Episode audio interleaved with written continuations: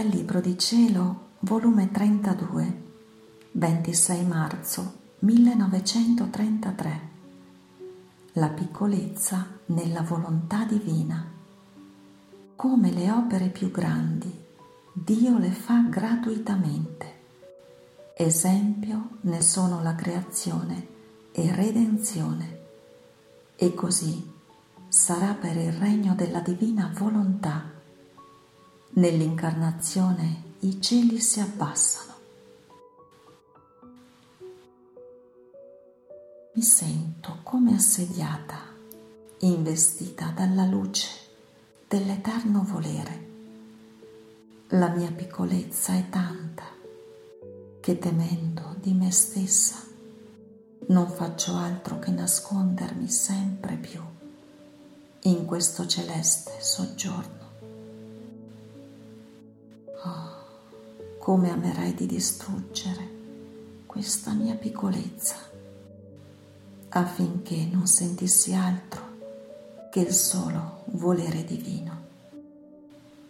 Ma comprendo che non lo posso, né Gesù lo vuole che sia del tutto distrutta, ma la vuole piccola, ma viva, per poter operare dentro di un volere vivo, non morto, per poter avere il suo piccolo campicello d'azione nella mia piccolezza, la quale, essendo piccola, incapace, debole, con ragione deve prestarsi a ricevere l'operato grande del fiat divino. Ora, in questo soggiorno delle volte tutto è silenzio, pacifico, con una serenità che neppure un alito di vento si sente. Altre volte spira un lieve venticello che refrigera e corrobora. E il celeste abitatore Gesù si muove, si svela, e con tutto amore parla della sua reggia e di ciò che ha fatto e fa il suo amabile e adorabile volere. Quindi la cara mia vita, svelandosi, mi ha detto: mia piccola figlia della mia volontà, tu devi sapere che la piccolezza della creatura ci serve come spazio dove poter formare le opere nostre, ci serve come il nulla della creazione, e perché nulla chiamiamo a vita dentro di esso le nostre opere più belle. Vogliamo che questa piccolezza sia vuota di tutto ciò che a noi non appartiene, ma viva, affinché sentisse quanto l'amiamo e la vita delle opere della nostra volontà che svolge in essa. Perciò ti devi contentare di restare viva senza che tu ne sia la padrona, che questo è il grande sacrificio ed eroismo di chi vive di volontà divina. Sentirsi viva per subire la padronanza divina, affinché faccia ciò che vuole, come vuole, quanto vuole. Questo è il sacrificio dei sacrifici, l'eroismo degli eroismi. Ti pare poco sentire la vita del proprio volere perché servisse non a se stesso, come se non avesse diritto perdere la propria libertà volontariamente perché servisse alla mia volontà, dandole i suoi giusti diritti.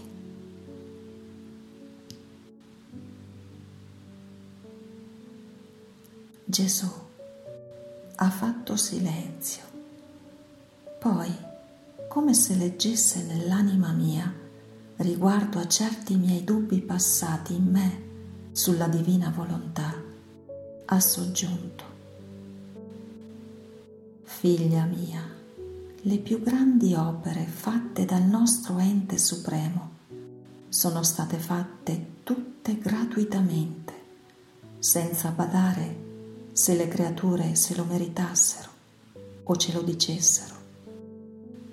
Se a ciò badassimo, ci conveniva legarci le braccia e non fare più opere, e se le creature ingrate non ci glorificano, neppure avere il bene di farci glorificare e decantare dalle nostre stesse opere. Ah, no, no, una sola nostra opera ci glorifica di più di tutte le opere uscite insieme, di tutte le umane generazioni. Un atto di nostra volontà compiuto riempie cielo e terra, e con la sua virtù e potenza rigenerativa e comunicativa ci rigenera tanta gloria che non finisce mai e che alle creature, appena le goccioline, è dato loro di comprendere. Difatti, che merito aveva l'uomo che creammo il cielo, il sole e tutto il resto? Lui già non esisteva ancora, nulla ci poteva dire, sicché la creazione fu un'opera grande, di magnificenza meravigliosa, tutta gratuita di Dio. E la redenzione, credi tu che l'uomo la meritasse? Affatto. Fu tutta gratuita, e se ci pregò fu perché noi gli facemmo promessa del futuro Redentore. Non fu lui il primo a dircelo, ma noi. Era nostro decreto tutto gratuito che il Verbo prendesse umana carne, e fu compiuto quando il peccato, l'ingratitudine umana, galoppava e allagava tutta la terra, e se qualche cosa pare che facessero, erano appena goccioline che non potevano bastare a meritare un'opera così grande che dà dell'incredibile. Che un Dio si faccia simile all'uomo per metterlo in salvo, il quale, per giunta, lo aveva tanto offeso.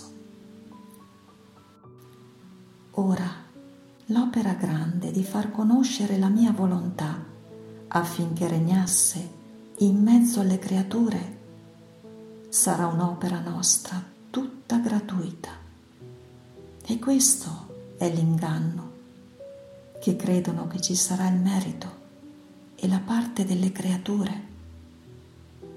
Ah, sì, ci sarà, come le goccioline degli ebrei quando venni a redimerli, ma la creatura è sempre creatura. Quindi ci sarà la parte nostra tutta gratuita, che abbondandola di luce, di grazia, di amore, la travolgeremo in modo che sentirà forza non mai sentita,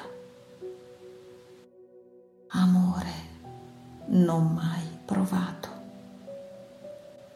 Sentirà più viva la nostra vita palpitante nell'anima sua, tanto che le sarà dolce il far dominare la nostra volontà.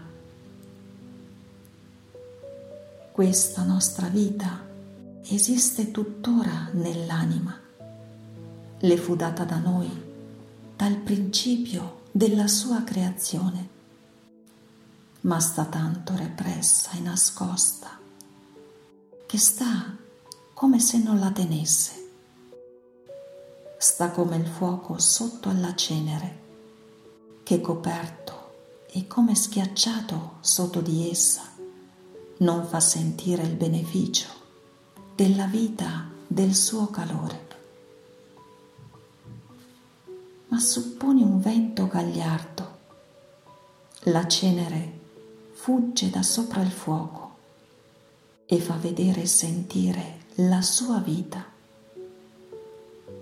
Così il vento gagliardo della luce del mio fiat metterà in fuga i mali, le passioni che come cenere nascondono la vita divina in loro e, sentendola viva, avranno vergogna di non far dominare la nostra volontà. Figlia mia, il tempo dirà tutto e quelli che non credono rimarranno confusi. Dopo di ciò seguivo la divina volontà nell'incarnazione del Verbo per far correre il mio amore, la mia adorazione e ringraziamento in quest'atto sì solenne e pieno di tenerezza e di amore eccessivo, che cielo e terra sono tremebondi e restano muti, non trovando parole degne come inneggiare a un eccesso d'amore sì strabiliante. Ed il mio dolce Gesù, con una tenerezza da farmi spezzare il cuore, mi ha detto: figlia carissima, nella mia incarnazione fu tanto l'amore che i cieli si abbassarono e la terra si elevò. Se i cieli non si abbassavano, la terra non aveva virtù di elevarsi. Fu il cielo del nostro ente supremo che, preso da un eccesso d'amore, il più grande non mai udito, si abbassò, baciò la terra elevandola a sé, e si formò la veste della mia umanità per coprirsi, nascondersi, immedesimarsi, unificandosi insieme per fare vita comune con essa e formando non un solo eccesso d'amore, ma una catena di continui eccessi. Restringeva la mia immensità nel piccolo cerchio della mia umanità. Per me la potenza, l'immensità, la fortezza era natura e usarla non mi sarebbe costato nulla. Quello che mi costò fu che nella mia umanità dovevo restringere la mia immensità e restarmi come se non avessi né potenza né fortezza, mentre erano già con me e inseparabili da me.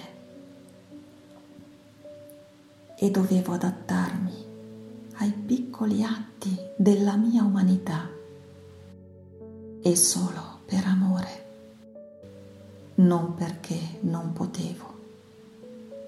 Quindi scesi in tutti gli atti umani per elevarli e dar loro la forma e l'ordine divino. L'uomo, col fare la sua volontà, distrusse in sé il modo e l'ordine divino, e la mia divinità, coperta dalla mia umanità, venne a rifare ciò che lui aveva distrutto. Si può dare amore più grande verso di una creatura così ingrata?